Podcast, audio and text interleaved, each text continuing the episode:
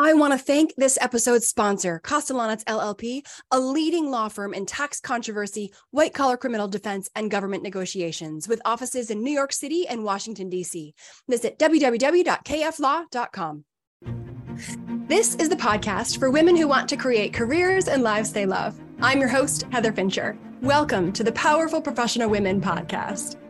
I'm happy to have Grace Perez-Navarro here today for part two in front of a live audience to share her experience and insight into creating a career and life you love. Grace is a global public policy leader with more than thirty-five years of experience in law, government, and executive leadership. Until her retirement in April twenty twenty-three, she served as director of the O E C D Centre for Tax Policy and Administration in Paris, where she led the O E C D's tax work. Grace is not only a leading authority in global tax policy, she is also kind, generous, and gracious. Welcome, Grace. I'm so grateful to have you on the podcast. Thanks, Heather. It's great to be here. So in our last episode, you shared your story and gave us actionable insights on courage, and it was awesome. I particularly appreciated your encouragement to always be like thinking about what we find interesting, fulfilling, what we're passionate about, and to courageously pursue that, staying true to ourselves. I loved that. And I'd love to hear another story from your experience. Tell us, when have you said something to another professional woman that made a difference for her? Okay, well, I was recently with a friend, non-tax person in the technology area, um, nothing to do with tax. And uh, we were enjoying some time in Martha's Vineyard, and she told me she had just applied for her dream job. And I was, I just said casually, well, did you get any recommendations? I mean, it's your dream job. And she's worked with some high-level people in government and in academia and elsewhere. And uh, she said, no, do you think I should? I said, absolutely. And she was like, oh, I hate asking people for favors. And I was like, just do it. If this is your dream job, pull out all the stops, right? And so I finally persuaded her. And I said, you know, I know that the people you're asking for recommendations will write, like I always do when people ask me, sure, happy to do it.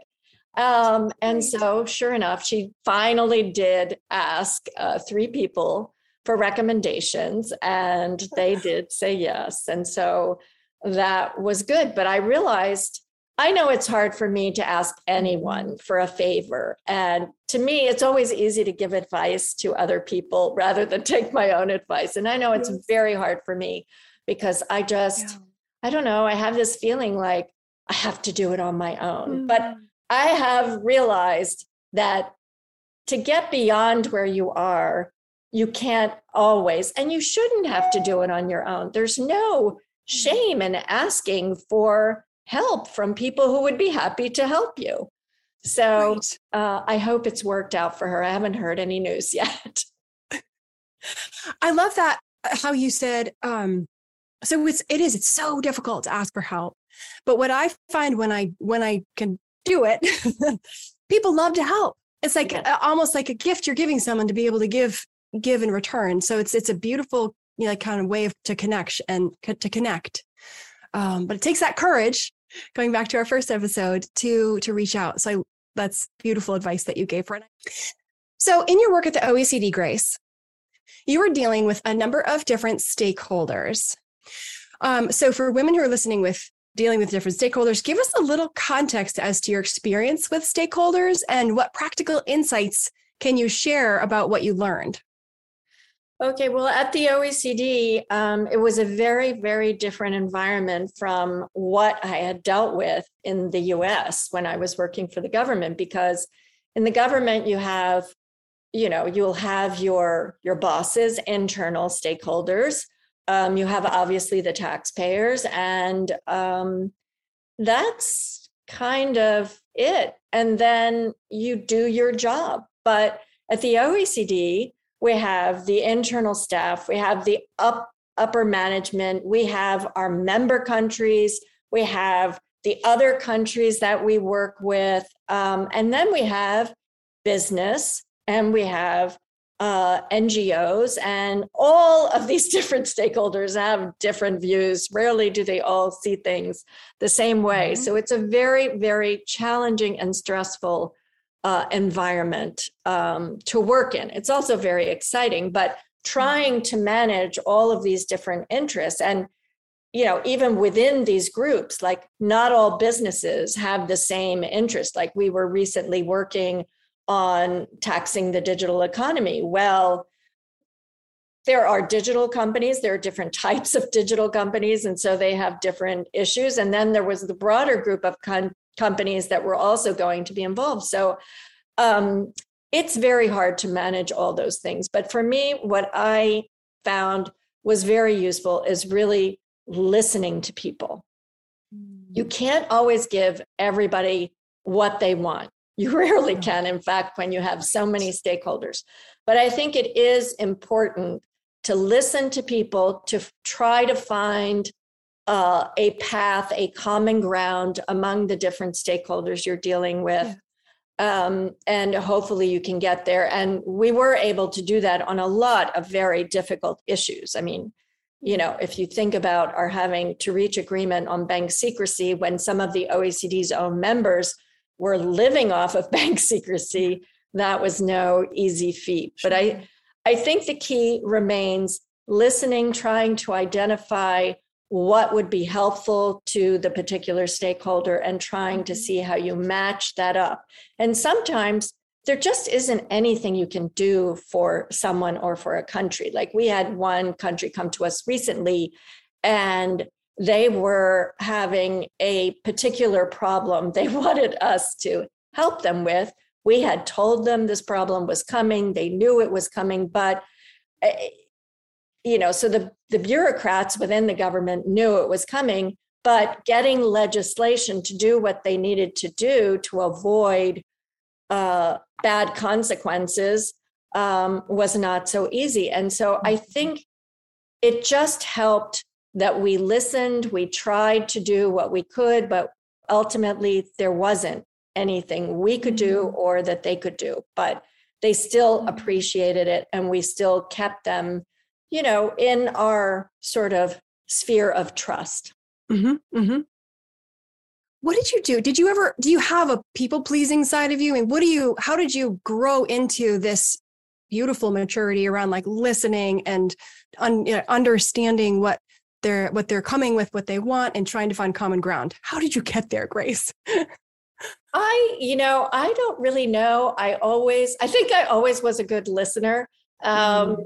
People used to tell me that, which was kind of strange. You know, at conferences, the speaker would come down to me and say, "Thank you so much for listening so attentively." Oh um, so I was always a good listener, but I realized that just hearing people makes a difference. Um, of course, mm-hmm. that isn't always going to win the day and getting uh, to achieve the goals that you want to achieve in the work. But um, it is, I think, an important thing that often people, as they move up, lose sight of. And it's just mm-hmm. a basic skill, especially mm-hmm. when you're dealing in diplomatic circles. It's really important um, mm-hmm. to listen, because that will help you identify what are um, the possible areas for maneuver in negotiating right. an agreement. Right, right. Awesome. Thank you. Few more questions. What do you know now that you wish you could tell your younger self when you were starting out in your career? Well, I think uh, the main thing I would tell myself is that all that stuff about networking is not nonsense. It does matter. I used to think like, huh, networking, huh, social media, those things don't matter. And I realized um, too late, in my opinion, that these mm. things do matter. Um, but I think the way you approach networking um, is important, because I think we we all have different ways of doing this. Some people, like, I guess the negative impression I had about networking was going to a networking event and pressing the flesh, shaking hands mm-hmm. with everybody and trying to make contacts. But networking can be many different things. And so mm-hmm. I, I realized, for example, I wasn't, I didn't set out to be networking when I joined a French class at the O E C D. Right. But it turned out that several of the others in my French class ended up becoming directors or deputy directors at the O E C D. And these relationships that we had formed in learning French together yes. Um, yes. helped me deal with issues when we were dealing with like technology. One of the people in my French class was the director of science and technology at the O E C D. Another was uh, the deputy director of environment. And so these contacts, these connections did help me later on. And so what I would say to my younger self is don't poo-poo networking, just do it in a way that you're comfortable with. And that yes. means getting out and doing things you would like to do anyway, and you will meet people yeah. because the important thing is just meeting people. How many mm-hmm. times have you met someone just at a party, a random, stuck yeah. on a train or something, and that connection has been useful later in life? I mean, it's happened to me a lot. So I, that would be my advice. So true. Oh, it's so true. It's almost that the negative feelings, it's almost like the negative feelings around networking. It's almost like um, I think of when I'm going to take something, but when I approach it, when I'm just going to connect, I'm doing something that I love. I'm just living my life like you're talking about, you're going to give to someone or really like reaching out and connecting. Um, then it's, then it's like a, there's a flow and um, a richness there that's really meaningful. This was one of the reasons we set up the Women's Network at the O E C D, was to make it easier for women to connect. And like we have a, a book club within the Women's Network. We have different, we have speed networking events right. and, and other types of activities that would um, attract women to the activity. So whether it's a lecture on, you know, different topics, whatever, this would bring women to at least network with each other. Grace, that's wonderful. And I love that you created that. You were part of that. And now it's it's still going, right? I mean, that's, oh, yes, that sounds, it's still going. Yeah, yeah, yeah. Wow. What a gift that you've given. Thank you. What insight can you share with professional women who are your peers, Grace? We've been talking a lot, focusing on maybe folks more junior in our careers, but focusing on your peers, what could you share?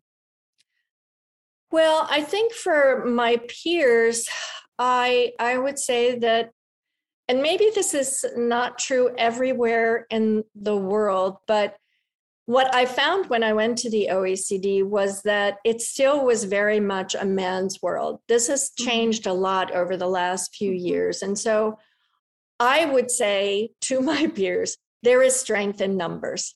And that's why, again, we formed the Women's Network. And that's why it is important to maintain those contacts among women. I, I, I do think it's important. The contacts with men are also important, but I think women, especially in that environment um, where it's still largely dominated by men, I think it can be really helpful. You know, this was one of the the sort of shocks when I went to the O E C D that okay. it was so male dominated, because when I worked at the chief counsel's office, it really was fifty-fifty. I, I just thought, you know, those issues were behind me, but uh, it was a very different world when I got there. And so to me, that's what what I would say. And I always like to quote Madeleine Albright saying, there's a special place in hell for women who don't help other women. And I think it's important, especially for women at my level, to be helping those below mm. and, and bring them up and, and yes. help guide them through their careers. What, if you can dig in a little bit, in what ways, what are some of the ways that you Uh, have done that? You've helped younger women, guided them through their careers, or anything, any other practical insights for? Well, I've been uh, a mentor to women. Um, I, you know, I we have a whole mentoring program within our Women's mm. Network at the O E C D. We also mm. had, as I think you mentioned in the uh, earlier introduction, the our global forum launched this leadership and transparency program where they select, I think it's around twenty women um, each year. This is now the second year. So I was um, I was involved in the first year. And the idea is to help them grow professionally. And so there's the mentoring part, but there's also the substantive part. And so there, there is some training on the substance of yeah. the transparency, exchange of information, sure. legal framework, et cetera. So um, those are some good ways. So I would say, you know, women should try to step up and provide, it doesn't have to be a formal mentoring program. You know, women used to say to me like, well, how do I get a mentor? And I said, you know, if you don't get a mentor through a mm-hmm. formal program, mm-hmm. then find someone and ask them to mentor you. Find your own mentor, right. you know? Right. So um, I would just encourage senior women to mm-hmm. be more actively involved mm-hmm. in helping uh, younger peers. Mm-hmm. Mm-hmm. Mm-hmm. Thank you, Grace. And it's about the, the connections again, that you're really digging into the the number, the, you know, um, power in numbers, force in numbers, and and reaching out. And whether you're in a senior position, reaching out and being willing to mentor, or whether you're in a more junior position, like reaching out, asking how important it is to step into that. Yes, and again, that even the mentoring can be networking. One of the women uh, that I I mentored through our formal net mentoring program. Uh, worked in an area that was completely different from mine, um, but and worked on gender issues. And so when we started doing more work on tax and gender, then um, our work uh, was more um, relevant to each other. And so we ended up working together on different issues. And I, I learned a lot from her. I've I've learned a lot from everyone that I've mentored. So yes, I think it's yes. not a one-way street and can be right. very beneficial. Very rich. Yes, yes. Thank you, Grace. Why don't we wrap up with question, what are your three keys to success, Grace? Well, I think there is no substitute for working hard. I, I just think we have to work hard. I worked hard, and I sometimes feel women have to work harder to prove themselves. But that, so that is number one. Number two is to have a passion for what Uh, you are doing, whatever it is. Um, for me, I I believed in public service. I loved, you know, tax. Sounds crazy, but I, I do love tax. And uh, I loved working in an international environment. And so all of that, you know, the public service gave me a great sense of purpose. And so I would say you should have a passion for what you do, what ever field it is. And mm-hmm. that will make uh, your career more rewarding. Um, and then flexibility. Uh, I know when I was, uh, you know, becoming a professional in law school or whatever, and people always used to talk about, you know, having a five-year plan. Where do you see yourself in five years or ten years?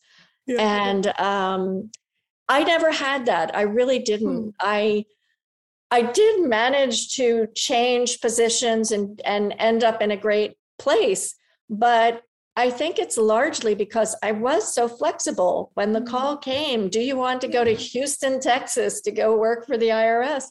I said, yes, I'll go. Was that, you know, my ideal place to live?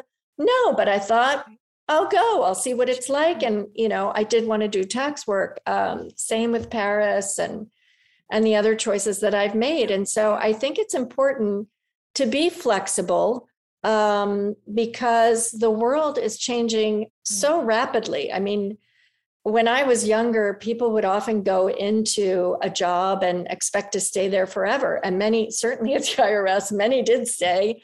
Um, even in business, like I know people who went to, became corporate counsels and and they ended up staying there after a career in the government. So one or two jobs. But today, especially in, in technology, but not technology, even in the legal field, uh, people are jumping around from different firms and moving. And I think it's important to have that flexibility in mind um, and not be wedded to, you know, by the time I'm, you know, forty years old, I want to have done this, this, and this. Um, I, for me, it has worked not to have those kinds of goals and kind of go with the flow, but go with my gut too. Right, right. I really appreciate that because sometimes I can feel that I am like I, I should have this set plan. Or, or starting out in my career, especially, I felt this pressure, like a five-year plan, a ten-year plan. I really need to have it all together. And going with the flow has been beautiful and rich and meaningful for, and for my me and my life. And uh, I wish I could have heard what you had to say earlier, so I would put less pressure on myself, Grace. Well, look at you. You've started this podcast. That was probably not in the five or ten-year plan. No, no. Oh, Grace, thank you again so much for being here today, for being on the podcast. I'm, I'm grateful for all that you have courageously shared and been open with us today. I also want to thank our live audience who have been with Grace and me today for all of your support and positive energy. And for each one of our listeners, I hope you leave this episode inspired and empowered. Let's get out there and create careers and lives we love. Good luck, everyone. I want to thank this episode's sponsor, Castellanos L L P, a leading law firm in tax controversy, white-collar criminal defense, and government negotiations, with offices in New York City and Washington, D C Visit w w w dot k f law dot com.